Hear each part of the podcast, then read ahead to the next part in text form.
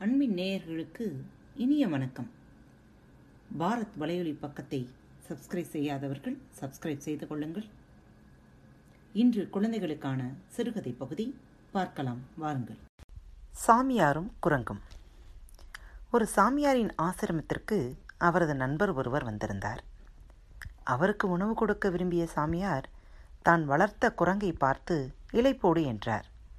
குரங்கு வாழை இலையை எடுத்து வந்து போட்டது. உடனே சாமியார் தன் கையில் வைத்திருந்த பிரம்பால் குரங்கின் தலையில் ஊங்கி அடித்து சாதம் போடு என்றார். குரங்கு சாதம் கொண்டு வந்து பரிமாறியது. திரும்பவும் தலையில் அடித்தார். அவர் சொன்னதையெல்லாம் குரங்கு சரியாக செய்தாலும் அடி விழுந்து கொண்டே இருந்தது. நண்பருக்கு மனம் பொறுக்கவில்லை. சாமி குரங்குதான் நீங்கள் சொன்னதையெல்லாம் சரியாக செய்கிறதே. அந்த வாயில்லா ஜீவனை ஏன் அடித்து துன்புறுத்துகிறீர்கள்? என்று கேட்டார். சாமியார் எதுவும் பேசவில்லை. சிரித்துவிட்டு பிரம்பை தான் இருந்த பாயின் கீழே ஒழித்து வைத்தார். சற்று நேரத்தில் குரங்கு தாவி பாய்ந்து சாப்பிட்டு கொண்டிருந்தவரின் தோளில் ஏறியிருந்தது. காதை பிடித்து இழுத்தது. தலைமயிரை பீய்த்து பேன் பார்த்தது. சாப்பிட்ட இலையில் வாழை தொங்கவிட்டு ஆட்டியது.